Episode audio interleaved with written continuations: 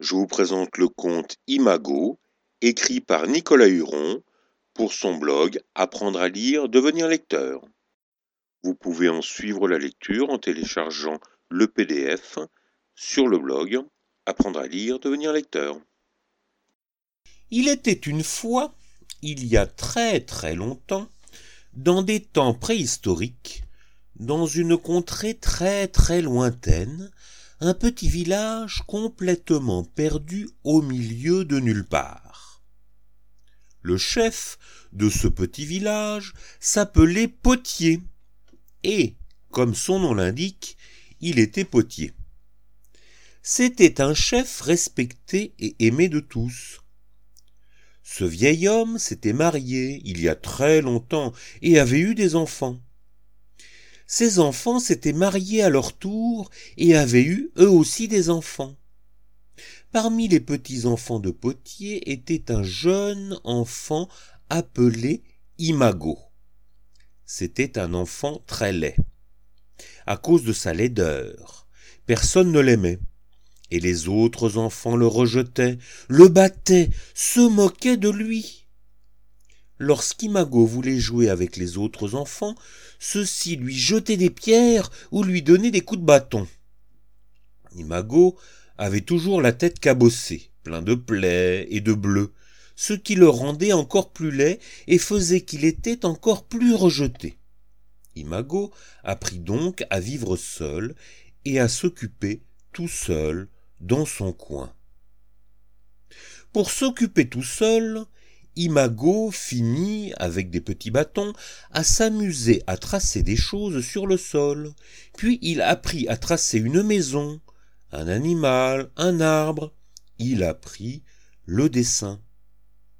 Comme il n'avait que cela à faire, car il n'y avait pas d'occupation pour les enfants seuls à cette époque-là, Imago finit par réussir à faire de très belles représentations de maisons, d'animaux ou d'arbres sur le sol, et même des représentations de personnes du village. Les autres ne comprenaient pas ce qu'il faisait, et commencèrent à avoir peur de lui. Tout le monde se demandait si Imago n'était pas un sorcier. Les représentations des visages que faisait Imago sur le sol devinrent si ressemblantes que, si la personne représentée voyait le dessin de son visage, il avait l'impression de se voir dans une glace, comme il avait l'habitude de se voir dans le miroir de la surface de l'eau au fond du puits qui était au milieu du village.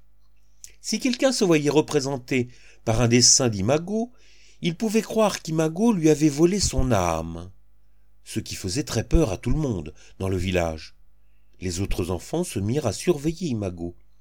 Quand ils le voyaient faire un dessin sur le sol, ils attendaient qu'Imago s'en aille pour aller voir le dessin, et s'ils reconnaissaient quelqu'un du village, ils prenaient des pierres et des bâtons pour aller battre Imago et le punir. Imago, qui était déjà depuis très longtemps et très malheureux, devint encore plus seul et vraiment, vraiment encore plus malheureux. Imago se plaignait souvent de ses malheurs auprès de son grand-père potier, le chef du village. Mais, à chaque fois, son grand-père lui disait Mais ne t'inquiète donc pas, tout finira par s'arranger. Cependant, rien ne s'arrangeait, et tout devint de pire en pire pour Imago. Pour éviter de se faire battre, Imago arrêta de dessiner sur le sol et commença à dessiner en cachette, sur des planches de bois, sur des bouts de poterie, sur des morceaux de peau. Il se fit un petit baluchon, dans lequel il mit toutes sortes de crayons, des bâtons de couleur rouge ou noire, des pierres de craie blanche, jaune, ou bleue, ou verte. Il pouvait ainsi dessiner partout où il allait, et cela en cachette de tout le monde. Mais les méchants enfants qui le surveillaient finissaient toujours par trouver les dessins et par battre le pauvre Imago. Sa vie était vraiment devenue insupportable. Un jour, grand-père Potier fit venir Imago dans sa maison. Imago obéit, et voici ce que son grand-père Potier lui dit. Je vois bien que ta vie est devenue insupportable. Tu dois partir. Je ne te chasse pas du village, mais tu dois partir pour aller chercher un grand trésor. Tu vas marcher, marcher, marcher dans la direction du soleil levant. Tu finiras par trouver une très grande prairie, et au milieu de cette prairie, tu trouveras un très grand et très vieil arbre. Et au pied de cet arbre immense, tu trouveras un trésor. Imago reprit espoir. Il prit son petit baluchon, un petit morceau de pain, et partit dans la direction du soleil levant. Il marcha, marcha, marcha très très longtemps jusqu'à ce qu'il aperçoive à l'horizon de grandes montagnes. Imago se dit que ce ne pouvait pas être là que se trouvait la prairie, et que la grande prairie avec l'arbre géant devait se trouver derrière ces montagnes. Imago décida donc de gravir la montagne. L'ascension fut rude et difficile. Imago avait déjà mangé son petit morceau de pain depuis bien longtemps. La nuit commençait à tomber et la faim commençait à le tenailler. Dans la montagne, il aperçut un petit cerf et décida de le tuer pour s'en faire un repas. Il fabriqua une lance avec une branche droite et se mit à la chasse. Il s'approcha du cerf, lança sur lui sa lance de toutes ses petites forces, la lance voltigea dans les airs, toucha l'animal qui tomba à terre, mort. La nuit était déjà presque tombée, et Imago ne pouvait pas manger le cerf, car il ne savait pas encore faire du feu pour en cuire la viande. Il se dit qu'il essaierait de faire un feu le lendemain matin, en essayant d'imiter les grandes personnes du village, en frottant deux bâtons rapidement et avec force. Ayant peur des dangers de la nuit, Imago trouva un petit coin à l'abri pour dormir et garda le corps du cerf auprès de lui. La nuit passa, et le lendemain matin Imago fut réveillé en sursaut par une piqûre violente. Autour de lui, des chasseurs pointaient sur lui leurs lances aiguisées. Imago était terrorisé. L'un des chasseurs prit la parole et lui dit Tu as tué un cerf sur notre territoire de chasse. Ce cerf nous appartenait, et tu n'avais pas le droit de le tuer sans nous en demander la permission.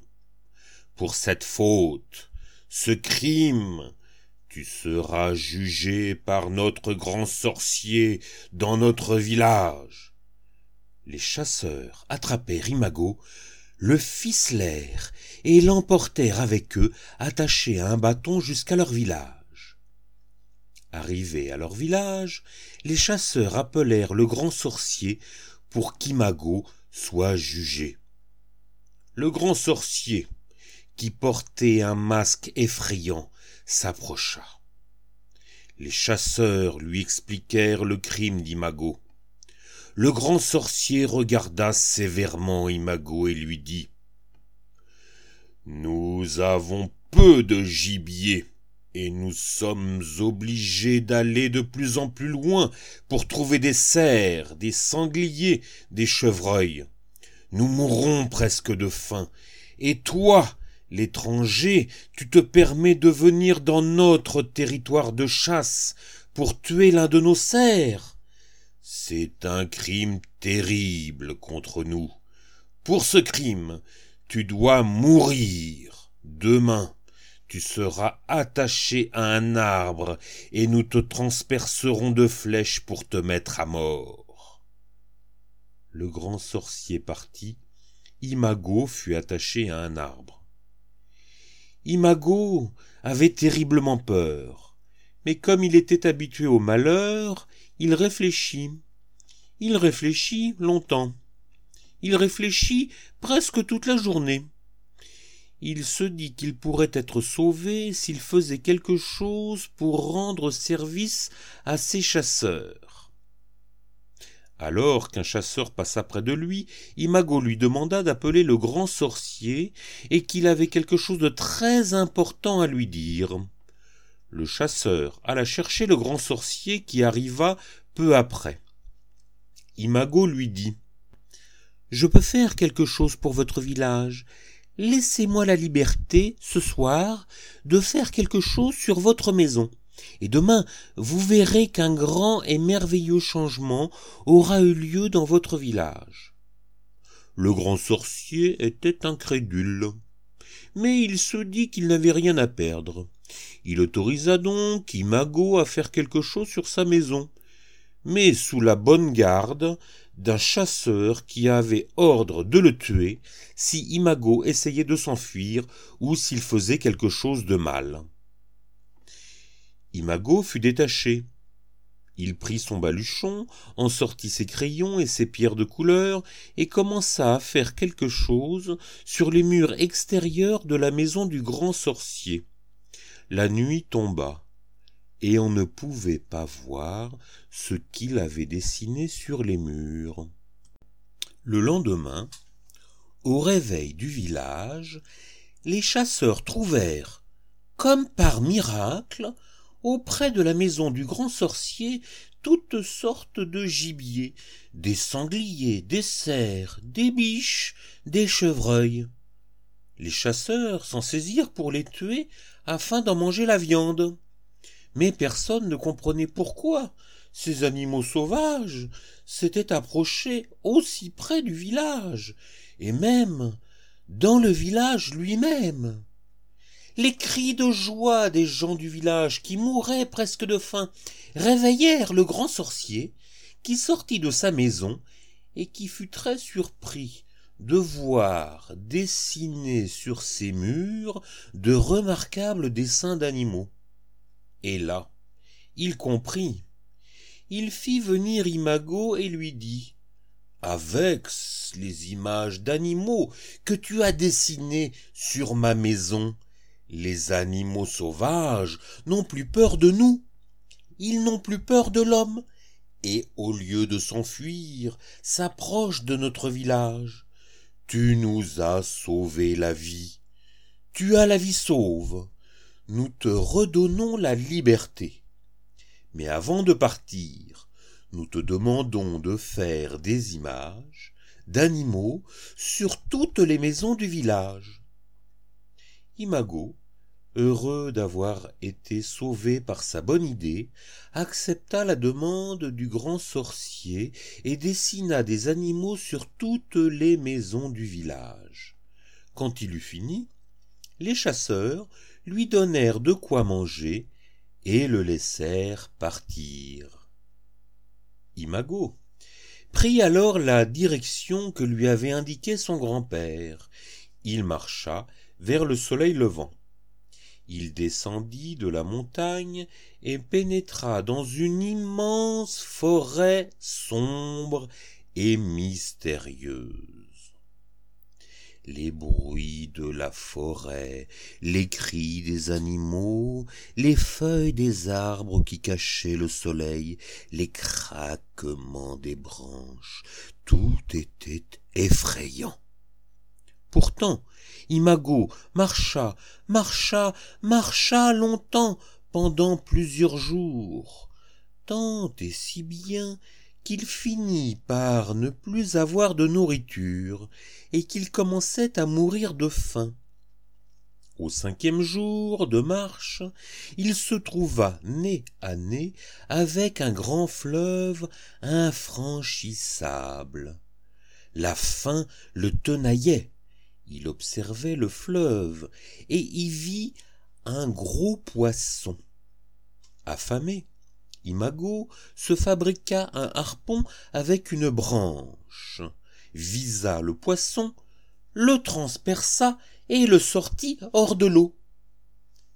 La nuit était déjà presque tombée, et Imago ne pouvait pas manger le poisson car il ne savait pas encore faire du feu pour en cuire la viande.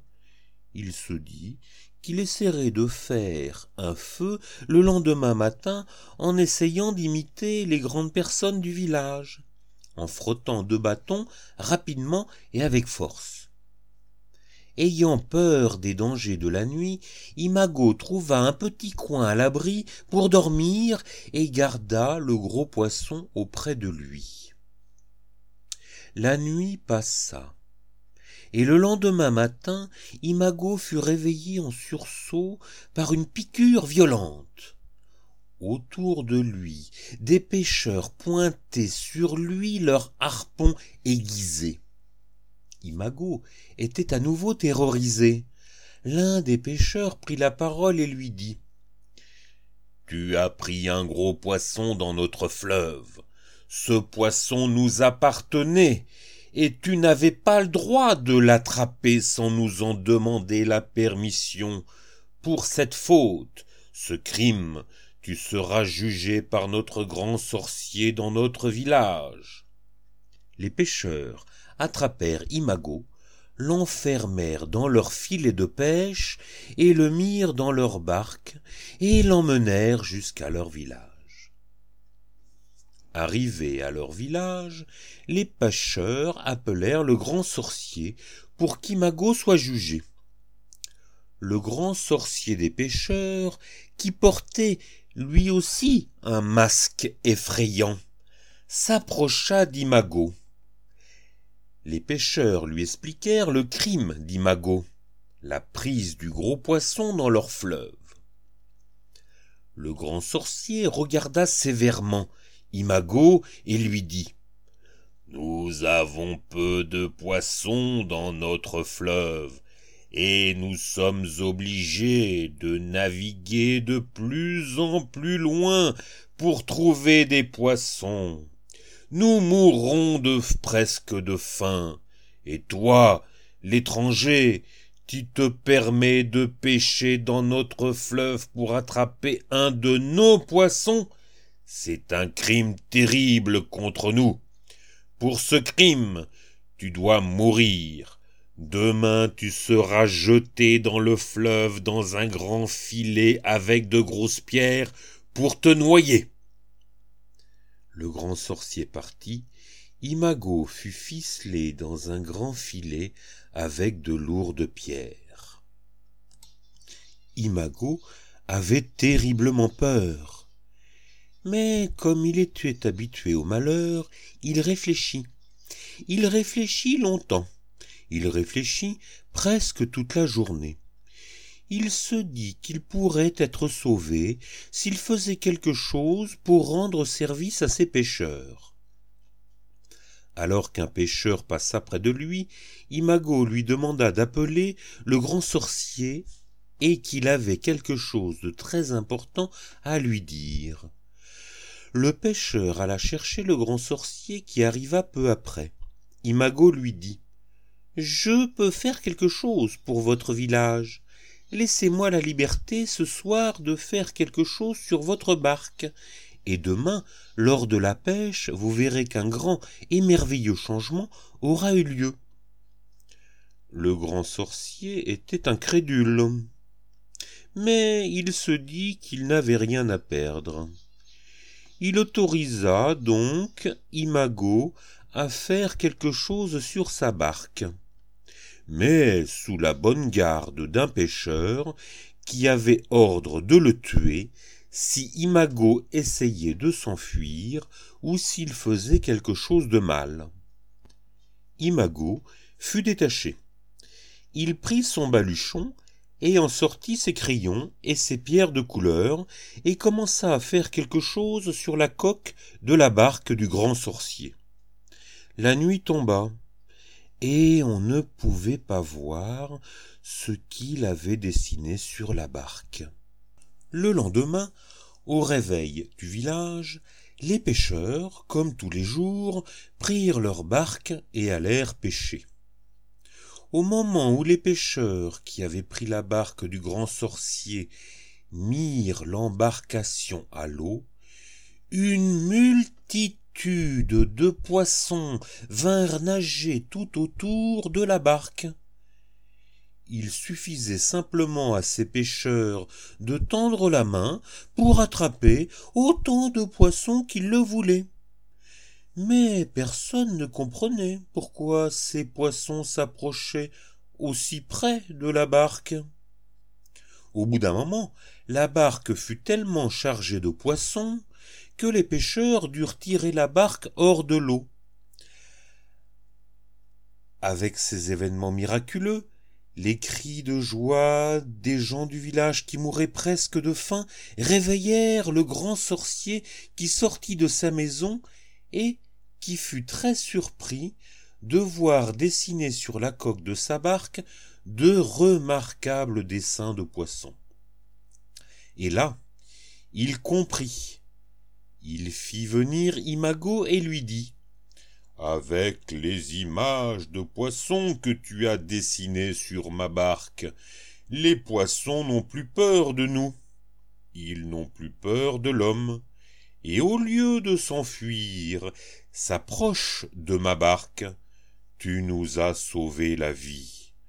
Tu as la vie sauve. Nous te redonnons la liberté. Mais, avant de partir, nous te demandons de faire tes images de poissons sur toutes les barques des pêcheurs du village. Imago, heureux d'avoir été sauvé par sa bonne idée, accepta la demande du grand sorcier et dessina des poissons sur toutes les barques des pêcheurs du village. Quand il eut fini, les pêcheurs lui donnèrent de quoi manger, lui firent traverser le grand fleuve sur une de leurs barques, et le laissèrent partir. Imago prit alors la direction que lui avait indiquée son grand-père. Il marcha vers le soleil levant. Il marcha tant et si bien qu'il arriva dans une immense prairie. Au milieu de cette prairie se dressait un arbre très grand et très vieux. Imago s'approcha de l'arbre. Il remarqua bien que quelqu'un était venu ici et avait laissé des objets au pied de l'arbre. Imago en fit le tour et trouva quelques outils en pierre et des morceaux de poterie. Aucun trésor ne se présentait à ses yeux il se décida alors à creuser au pied de l'arbre. Il creusa tant et si bien que soudain son bras s'enfonça dans un trou dans le sol. Il ressortit sa main, elle était toute noire. Imago se demanda ce que c'était. Il continua à creuser pour regarder ce qu'il y avait dans le trou. Il n'y avait rien rien que de la suie. Et là, il comprit. Il comprit que ce trou était un four de potier, et que c'était son grand-père qui était venu jusqu'ici il y a très longtemps. Il comprit que c'était au pied de cet arbre que son grand-père avait fait ses essais de fabrication de poterie et que c'est avec ce savoir-faire qu'il était rentré au village pour en devenir le potier et le chef. Imago comprit alors que la vraie nature du trésor que son grand-père lui avait demandé d'aller chercher était son propre savoir-faire, savoir dessiner. C'était lui, le vrai trésor, lui, Imago. Imago décida de revenir immédiatement chez lui, dans son village. Il retourna sur ses pas, retrouva les pêcheurs sur le fleuve, qui crièrent C'est Imago! Imago, notre sauveur! Hurrah! Il est revenu! Les pêcheurs l'accueillirent comme un grand homme lui qui n'était qu'un enfant. Ils lui offrirent une multitude de cadeaux, une barque, des filets, des harpons, une énorme quantité de poissons séchés et plein d'autres choses encore. Le grand sorcier des pêcheurs décida que dix hommes accompagneraient Imago jusqu'à son village pour porter tous ses cadeaux. Imago et les dix pêcheurs partirent, traversèrent la forêt, gravirent la montagne.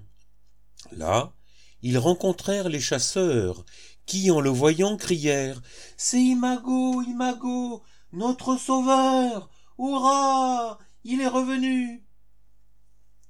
Il fut là encore accueilli comme un grand prince. Les chasseurs lui offrirent une multitude de cadeaux, des lances, des arcs, des flèches et une quantité énorme de viande.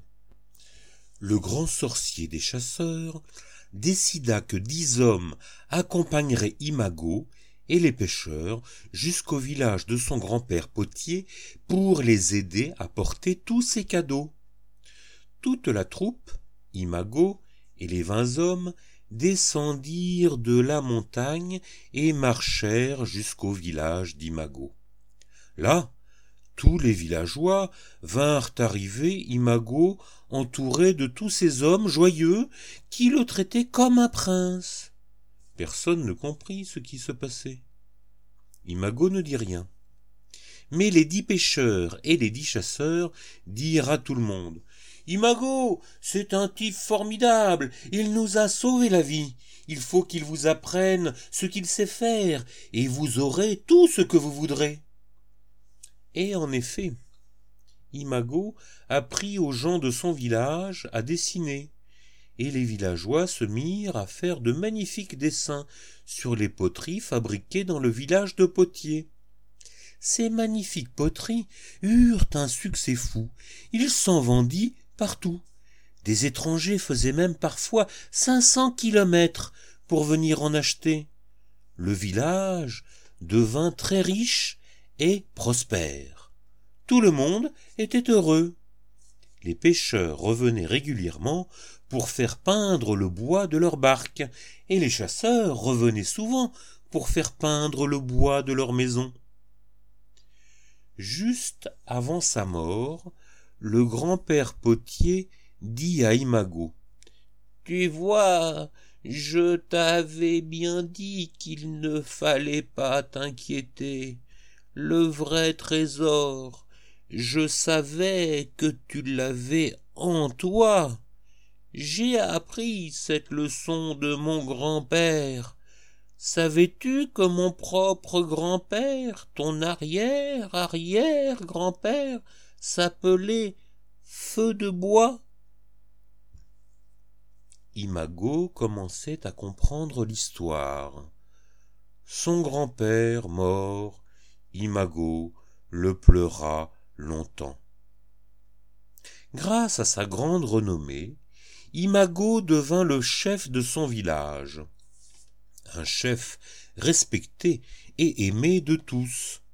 Il se maria, eut des enfants, ces enfants se marièrent et eurent à leur tour des enfants.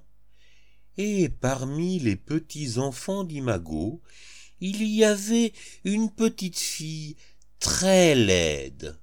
À cause de sa laideur, personne ne l'aimait, et tout le monde la rejetait, la battait et se moquait d'elle. Elle s'appelait Scripta. Et devinez ce qui arriva. Et savez-vous ce qu'Imago a laissé sur le vieil et grand arbre de la grande prairie? Une telle histoire pourrait bien vous arriver, à vous les enfants. Je ne parle pas du terrible et malheureux début. Non, mais de la merveilleuse fin. Et voilà, c'était le conte Imago, écrit par Nicolas Huron pour son blog internet Apprendre à lire, devenir lecteur.